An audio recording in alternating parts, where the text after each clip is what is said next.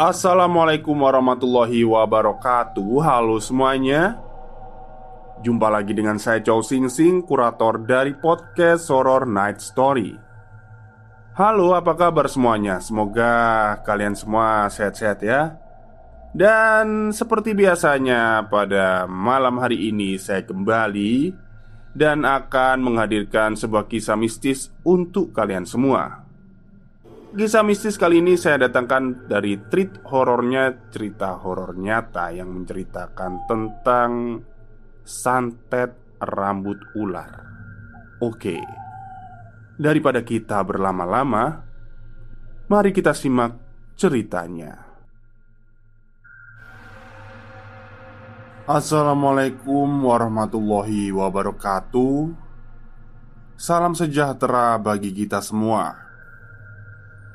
Konon, sihir ini merupakan peninggalan nenek moyang bangsa India. Seseorang yang akan mewarisi sihir ular rambut wajib melakukan sebentuk ritual pemujaan di rumah nenek moyangnya. Biasanya yang menjadi pewaris adalah keturunan yang berkelamin perempuan yang sudah bersuami. Konon, sihir sering ditumpangi atau dibantu oleh energi setan, sebagaimana yang diamalkan oleh mereka yang menguasai ilmu sihir warisan nenek moyang tempo dulu. Korban sihir dapat disembuhkan dengan rukyah, doa, serta ramuan obat dari sejenis tumbuhan. Kisah berikut ini masih ada hubungannya dengan kekuatan sihir. Karena alasan tertentu Si penutur kisah meminta agar jati dirinya disembunyikan. Berikut ini adalah kisah lengkapnya. Saat itu Aku telah menikah Dengan seorang gadis desa Dari suku Mandaliling dan menempati sebuah rumah sebagai hadiah perkawinan dari ayah mertuaku. Lokasi tempat kediaman kami ini letaknya agak terpencil dari rumah tetangga. Namun, rumah yang kami tempati ini cukup besar, asri, dan bersih, serta layak dihuni. Air sungai yang letaknya tak jauh dari rumah kami sangatlah jernih. Sehingga Selain untuk mandi dan mencuci baju Airnya cukup layak untuk diminum. Perlu kuungkapkan Bahwa desa tempat kami berdomisili ini dikenal sebagai daerah Yang sudah kondang akan keangkerannya Si Piso Dainang. Demikian nama desa itu. Letaknya lebih kurang 20 km Dari kota Sipirok. Di perkampungan ini masih banyak ditemukan fenomena yang aneh-aneh. Bahkan hingga kini Dikenal merupakan daerah terlarang Bagi siapa saja yang datang atau berkunjung dengan membawa niat yang tidak baik. Jika ketentuan itu dilanggar, maka nasibnya tidak akan beruntung. Selain itu, ada sebuah pantangan yang dipegang teguh oleh warganya. Jangan sekali-kali berani mencoba mengambil barang orang tanpa hak atau mencuri di kampung ini. Akibatnya cukup fatal. Bisa-bisa si pelaku akan tersesat, tidak tahu jalan pulang, dan akan mengalami hal-hal yang sangat menakutkan. Pantangan lainnya yang perlu diketahui bagi pendatang adalah tidak boleh bersiul pada malam hari. Juga dilarang meludah di sembarang tempat dan mengorek-ngorek kerak nasi. Dan yang paling pantang adalah menjemur celana dalam perempuan yang sedang haid di luar rumah atau dibiarkan tercampak di kamar mandi. Demikianlah sekilas tentang berbagai pantangan di desa tempat aku dan istriku tinggal ini. Walau kelihatannya main-main, namun tak seorang pun berani melanggar pantangan-pantangan itu. Entah berhubungan atau tidak dengan berbagai pantangan tersebut, kisah menyeramkan ini akhirnya ku alami. Masih ku ingat Hari itu bertepatan dengan Selasa Kliwon. Istriku sebut saja namanya Boru Lubis. Baru pulang dari rumah sakit di kota Sipirok. Wanita yang sangat kucintai ini sempat dirawat inap akibat keguguran pada kelahirannya yang ketiga. Karena masih mengalami pendarahan, dia kulihat sering keluar masuk kamar mandi Yang terletak di pinggir sungai samping rumah kami. Kamar mandi ini berdinding bilik bambu tanpa atap di atasnya. Beberapa hari setelah kepulangan istriku dari rumah sakit Malamnya aku mendapat giliran ronda Aku sedang asyik ngobrol dengan beberapa petugas jaga lainnya. Ketika malam itu terlihat dari arah puncak bukit, segumpal cahaya merah seukuran ikatan sapu lidi. Aku tertarik melihat penampakan ini karena cahaya aneh itu meluncur deras ke arah rumahku. Sepertinya cahaya itu turun dan masuk ke dalam sumur. Melihat keanehan ini menyebabkan hatiku tidak tenang dan cemas. Jantungku berdegup tidak karuan. Ada rasa khawatir menyelinap dalam dada. Begitu menyadari bahwa saat itu aku meninggalkan istriku yang belum pulih kesehatannya bersama kedua anak kami yang masih kecil. Untuk menyelidiki fenomena aneh itu, aku bersama dua orang petugas ronda bergegas menuju cahaya tadi dan menghilang. Begitu tiba di sana, alangkah kagetnya kami menyaksikan ramainya ular-ular seukuran belut sawah yang membuat kami nyaris terkencing-kencing. Ternyata gerombolan ular itu bertaut pada sepotong kepala perempuan. Ular-ular yang panjangnya kurang lebih 70 cm itu berkeliaran di seputar sumur. Mereka saling berebut, merubungi celana dalam istriku yang tadi siang mungkin lupa dicuci akibat keletihan. Cukup lama aku dan dua rekanku melihat keanehan ini. Kami terkesima, seperti layaknya orang terkena sihir. Hawa mistis memang menyungkup suasana malam itu. Kami masih terpana ketika ular-ular itu lenyap begitu saja, meninggalkan celana dalam istriku yang penuh dengan lubang gigitan mereka. Aku baru sadar dari ketersimaanku ketika terdengar suara istriku menjerit-jerit seperti orang yang menahan sakit. Bersamaan dengan itu, para tetangga menjadi terbangun.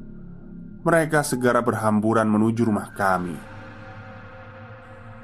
Sesaat kulihat istriku pingsan namun yang bikin seram Pada bagian sekitar perutnya yang terbuka Tumbuh rambut-rambut aneh dan menjijikkan Dalam bentuk jalinan berwujud ular-ular kecil sebesar kepala lidi yang kepalanya bergerak kian kemari. Pemandangan ini amat mirip seperti yang kulihat di dekat sumur. Tak ayal lagi, para tetangga yang hadir tampak ketakutan menyaksikannya. Seorang demi seorang kemudian mundur meninggalkan rumah kami yang bertahan hanya dua orang lelaki tua. Namun, mereka nampak kebingungan menyaksikan fenomena aneh ini. Sementara itu, ular-ular rambut itu semakin banyak bermunculan. Sementara istriku harus merintih kesakitan. Ngeri aku memandangnya, dan aku tidak tahu harus berbuat apa. Sayup-sayup ku dengar adzan subuh Anehnya Bersamaan dengan itu ular-ular mini itu yang ada di perut istriku kemudian menghilang dengan meninggalkan guratan-guratan kemerahan Seperti bilur. Perempuan yang sangat kucintai itu tertidur Karena lelah menahan sakit. Ketika matahari menampakkan wajahnya di ufuk timur Istriku mulai tersadar. Namun dia nampaknya seperti orang bodoh Tidak bisa diajak bicara. Seharian Perempuan yang bernama Boru Lubis ini hanya duduk termenung saja. Ketika ku coba menegurnya Dia hanya diam. Paling-paling memandangku dengan sorot mata kosong. Entah apa yang terjadi dengannya. Malam berikutnya menjelang tengah malam, Boru Lubis kembali mengerang kesakitan sambil memegangi perutnya. Ku coba menenangkannya ketika kulihat ular-ular rambut itu kembali muncul dari dalam perutnya. Dengan keberanian yang kupaksakan, Nekat aku mencabut ular-ular kecil itu Seekor demi seekor. Istriku menahan sakit menjerit. Bersamaan dengan terjabutnya ular-ular itu dari perutnya. Tetapi Usaha nekat ini percuma. Aneh sekali. Begitu tercabut Maka ular-ular itu muncul kembali. Seolah berurat di dalam perut istriku.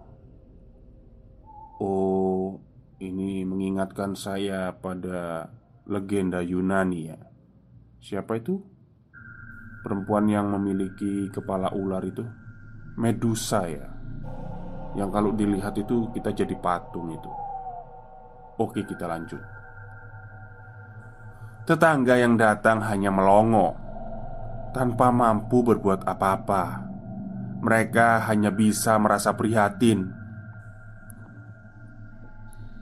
Penyakit yang dialami istriku benar-benar aneh dan mengerikan. Datang pada malam telah larut, tapi segera menghilang ketika pagi tiba. Namun, pada siang hari istriku tidak bisa diajak ngomong sepatah kata pun, seperti orang bisu.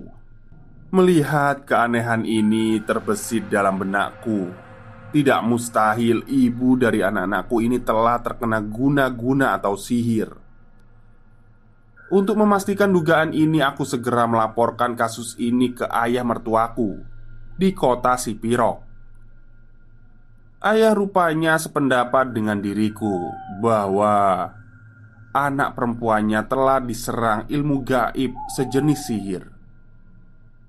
Beliau kemudian berusaha mendatangi orang pintar yang menguasai ilmu, bahkan hingga ke Tapanuli Utara. Namun, tidak sedikit, tidak seorang pun yang mampu menyembuhkan istriku ini.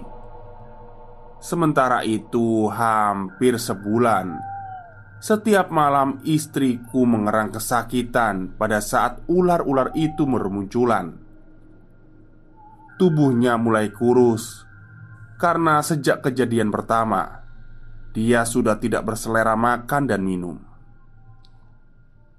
Upaya terakhir, kuputuskan memboyongnya ke rumah sakit di kota Sipirok. Dan hari itu aku sudah bersiap-siap berangkat mencari kendaraan.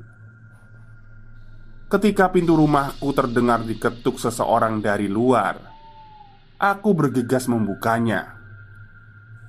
Di ambang pintu, kulihat berdiri seorang lelaki tua berwajah hitam legam mengenakan jubah putih yang kontras sekali dengan rona wajah dan kulitnya. Lelaki tua yang tidak kukenal ini sesaat mengumbar senyumnya sambil memperkenalkan dirinya. Dia mengaku seorang pengembara yang aslinya berasal dari daerah Bengali, India. Nama saya Mahipal Ranjit Singh. Ujarnya sembari mengulurkan tangan ke arahku Untuk mengajak bersalaman. Dia juga mengatakan bahwa dirinya merasa terpanggil singgah Karena mengetahui rumah kami ada orang yang sedang sakit Tahu dari mana kalau istri saya sedang sakit, Tuan? Tanyaku sedikit curiga. Lelaki tua yang mengaku bernama Mahipal Ranjit Singh ini Hanya mengulum senyum tanpa menjawab. Namun Sebagai tuan rumah yang baik Aku masih ingin bersikap santun. Aku menyilahkannya masuk Duduk di kursi tamu Setelah duduk segera saja dia bercerita Tentang berbagai penyakit yang disebabkan oleh sihir dia juga memastikan bahwa penyakit istriku datang dari sihir ular rambut yang ganas. Aku hanya heran karena tamu ini belum melihat kondisi istriku yang masih terbaring lemah dalam kamar tidur. Namun, sepertinya sudah tahu banyak tentang keadaannya. Bolehkah saya menjenguk si sakit? Tanyanya dengan nada santun kalau memungkinkan, saya ingin membantu kesembuhannya. Melihat aku mengangguk-angguk, dia langsung berdiri dan kuantar masuk ke kamar tidur kami. Hanya sebentar saja dia memperhatikan istriku, kemudian mengajakku keluar kembali dan duduk di kursi tamu. Dugaan saya benar istrimu terkena sihir ular rambut yang ganas, dan kalau tidak segera ditolong dengan cepat, akan menyebabkan kematian. Tuturnya pula untuk meyakinkan istriku, maksudnya untuk meyakinkan diriku. Tamu yang sering kupanggil tuan ini kemudian berkisah tentang sejarah keberadaan sihir ular rambut itu. Konon, sihir itu merupakan peninggalan nenek moyang bangsa India. Agaknya, saudara-saudara dari negeri Hindustan yang datang ke Indonesia sempat mewariskan kepada warga setempat setelah dimodifikasi sedemikian rupa sesuai dengan situasi dan kondisinya. Menurutnya, Sihir ular rambut yang asli dikenal sebagai pusaka keturunan keluarga. Seseorang yang akan mewarisi sihir ular rambut wajib melakukan sebentuk ritual pemujaan di rumah nenek moyangnya yang berusia lanjut. Biasanya, orang yang mewarisi adalah berkelamin perempuan yang sudah bersuami. Rumah nenek moyang biasanya terbuat dari dinding yang dilumuri lumpur dan tanpa jendela, kecuali sebuah pintu yang tidak boleh dibuka lama-lama ketika matahari bersinar terang. Saat itu, sebuah lampu minyak segera dinyalakan dekat pedupaan, termasuk mengisi air minum dalam tempayan. Manakala mereka yang akan mewarisi pusaka kuno itu memasuki rumah nenek moyang tersebut. Mereka harus merangkak menggunakan kedua lutut dan siku tangannya. Tidak boleh ngomong sepatah kata pun. Semua dilakukan melalui isyarat. Begitu berada di dalam, mereka yang akan mewarisi sihir ular harus melepaskan semua pakaian yang melekat di tubuhnya lalu duduk bersila. Setelah itu, maju ke depan sambil terus melakukan ritual pemujaan tanpa berbicara sepatah kata pun, kecuali desah nafas belaka. Melalui pedupaan, kemudian menyeruak asap setinggi, dan di depan mereka terletak lampu minyak yang menerangi ruangan secara samar-samar.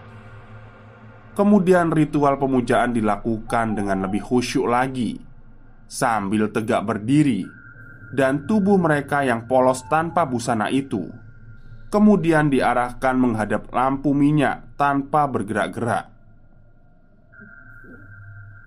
Entah dari mana datangnya Seorang bertelanjang dada Muncul dan mengangkat pedupaan Sosok ini kemudian menghirup asap pedupaan dan mengembuskan asap itu ke seluruh tubuh mereka yang mengikuti ritual. Setelah itu, mereka diperintahkan duduk kembali di depan sosok bertelanjang dada. Para pelaku ritual kemudian bersedekap tangan di dada masing-masing. Mata mereka berkonsentrasi memandang ujung jari yang didekapkan di dada tadi. Pemujaan dengan cara bersedekap ini dilakukan terus-menerus tanpa melakukan gerakan berupa apa pun. Tidak lama kemudian, ada percikan api yang menimbulkan kilatan-kilatan sinar terlontar dari lampu minyak yang menyinari tubuh-tubuh mereka, dan pada saat bersamaan, seluruh helai rambut di kepala mereka akan berdiri. Rambut yang berdiri tersebut kemudian bergerak dan memilin secara otomatis hingga membentuk wujud ular mini. Ritual ini dilakukan tujuh malam berturut-turut, dan pada malam ketujuh, pelaku ritual harus menyediakan seekor hewan ternak Biasanya yang dipilih kambing untuk dijadikan korban sihir ular rambut itu. Kambing itu diikatkan di depan lampu minyak. Jarak antara kambing itu dengan pelaku kira-kira 5 meter. Tapi khusus pada pemujaan malam terakhir itu, sosok telanjang dada meniupkan nafiri ke dalam tubuh pelaku. Ritual melalui lubang tubuh mereka seperti lubang telinga, pusar, aurat, dan naus. Maksudnya itu anus ya. Begitu energi nafiri beraktivitas dalam diri pelaku ritual, seluruh rambut mereka berdiri dan berayun-ayun, berjalin-jalin mewujud ular-ular mini. Fenomena-fenomena itu terjadi pada malam ketujuh ketika ular-ular rambut itu berasal dari jalinan rambut di kepala pelaku ritual, tiba-tiba melesat bagaikan anak panah yang terlepas dari busurnya, lalu menikam atau menusuk tubuh kambing yang sengaja dijadikan sebagai uji coba. Kambing yang dikorbankan yang sebelumnya nampak gelisah ingin dilepaskan dari tali yang mengikatnya Mendadak terdiam tak bergerak Dan dalam hitungan detik kemudian mati oleh bisa ular rambut dalam kondisi kaku. Demikian dahsyatnya pusaka karuhun sihir ular rambut yang asli itu. Kata Mahipal Ranjit Singh menutup kisahnya. Aku yang sedari tadi menyimak cerita tamuku itu hanya diam tidak mampu berkomentar sepatah kata pun selain manggut-manggut saja. Seperti saya ungkapkan tadi bahwa sihir ular rambut yang mendatangkan penyakit pada istrimu bukan yang asli dari Hindustan, melainkan sudah dimodifikasi. Oh, berarti santet itu bisa dimodifikasi ya. Tambah Mahipal Ranjit Singh katanya. Jadi masih ada harapan untuk menyembuhkan meskipun sudah tiba pada puncak krisis. Katanya pula. Tanpa banyak bicara, Aku segera menyiapkan apa yang dimintanya. Baskom yang berisi air bersih diletakkan lelaki itu di dekat istriku. Ku dengar mulutnya melafalkan beberapa ayat Al-Quran. Kemudian dilanjutkan dengan mantra-mantra kuno yang tidak aku mengerti. Usai itu Mahipal Ranjit Singh mengambil sesuatu dari balik jubah putihnya. Rupanya itu adalah piring porselen kecil antik yang kemudian dicelupkannya ke dalam air di baskom. Sebaiknya kamu buka baju istrimu. Pintanya kemudian dengan nada sopan dan berwibawa. Ya, meski agak ragu-ragu, aku mematuhi arahannya demi kesembuhan istriku tercinta. Begitu pakaian istriku tersingkap Mahipal Ranjit Singh segera menelungkupkan piring Antik tadi di dada istriku Dan apa yang terjadi? Piring porselen ini langsung lengket ke dada istriku Bagaikan terhisap oleh energi magnet yang teramat kuat Sejurus kemudian terdengar bunyi dentingan piring bersamaan mengendurnya tarikan magnet gaib tadi. Kekuatan sihir ular tersebut cukup lumayan juga, meskipun sudah dimodifikasi oleh mereka yang mewariskannya. Desah Mahipar Ranjit Singh sambil membalikkan piring itu. Aneh, di balik piring itu nampak lengket ular-ular rambut. Puluhan ekor jumlahnya, berwarna hitam legam dan wujudnya mirip cacing-cacing tanah. Sementara besarnya tak lebih dari kepala lidi dengan panjang sekitar 30 cm. Tak lama kemudian istriku terbangun dari tidurnya. Aneh, dia langsung bisa berkomunikasi dengan baik Meskipun suaranya masih terbata-bata Apa yang telah terjadi pada diriku bang? Tanyanya kebingungan Aku tersenyum haru. Sudah hampir sebulan kamu mengalami penyakit aneh. Jelasku sambil menahan air mata. Istriku tertegun cukup lama sambil memperhatikan tubuhnya yang kurus kering. Mungkin ingin memastikan apa yang kukatakan barusan. Kami saling berpelukan dan menangis. Sehingga aku sendiri lupa pada Mahipal Ranjit Singh Tamu sekaligus dewa penolong kesembuhan istriku itu. Tiba-tiba saja dia menghilang. Setelah ku susul keluar rumah Aku kecewa dan menyesal. Karena belum sempat ku ucapkan terima kasih padanya. Namun Di ruang tamu kutemukan selembar kertas yang bertuliskan Maaf, saya berlalu tanpa pamit. Jadi, saya tidak mau, tidak perlu diberi apa pun, bahkan ucapan terima kasih sekalipun. Bersyukurlah dan berterima kasihlah kalian kepada Allah Subhanahu wa Ta'ala karena telah menggerakkan saya untuk singgah di rumah kalian yang memang butuh pertolongan. Yang perlu kalian ketahui bahwa penyakit yang ditimbulkan oleh sihir ular rambut itu dilakukan oleh orang yang iseng ingin mengadakan uji coba keampuhan ilmu yang dimilikinya. Jadi, bukan karena ada unsur dendam. Selamat tinggal dari saya, sang pengembara. Cukup lama aku tertegun setelah membaca surat itu. Siapa sebenarnya lelaki tua itu yang mengaku sebagai pengembara? Apakah lelaki tua itu yang mengaku bernama Mahaipal Ranjit Singh itu merupakan sosok malaikat atau jin muslim yang menyamar? Pertanyaan itu hingga kini belum pernah kuperoleh jawabannya. Selesai. Baik, itulah cerita panjang dari treat horornya Cerita horor nyata yang menceritakan tentang santet rambut ular atau ular rambut Jadi santet ini bukan berasal dari tanah Nusantara Melainkan dari tanah Gujarat, India. Jadi kan dulu itu kan uh, Indonesia itu kan ini sih Ada pedagang-pedagang dari luar itu ya Hindustan. Jadi kan campur sebelum ini loh ya Sebelum ada penjajah loh ya Ya masih zaman-zaman Singosari Mojopahit gitu ada pedagang dari Cina, Eropa, India, kan banyak.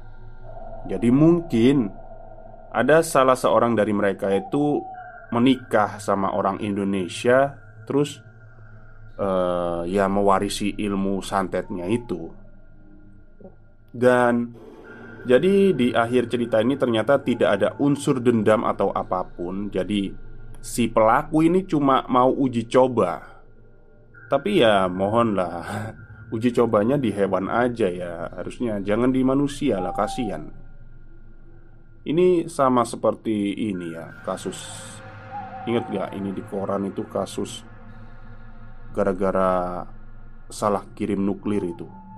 India Pakistan itu Jadi kan sekarang berantem mereka Nggak nyambung ya Oke Oke mungkin itu saja cerita untuk malam hari ini Semoga kalian semua suka.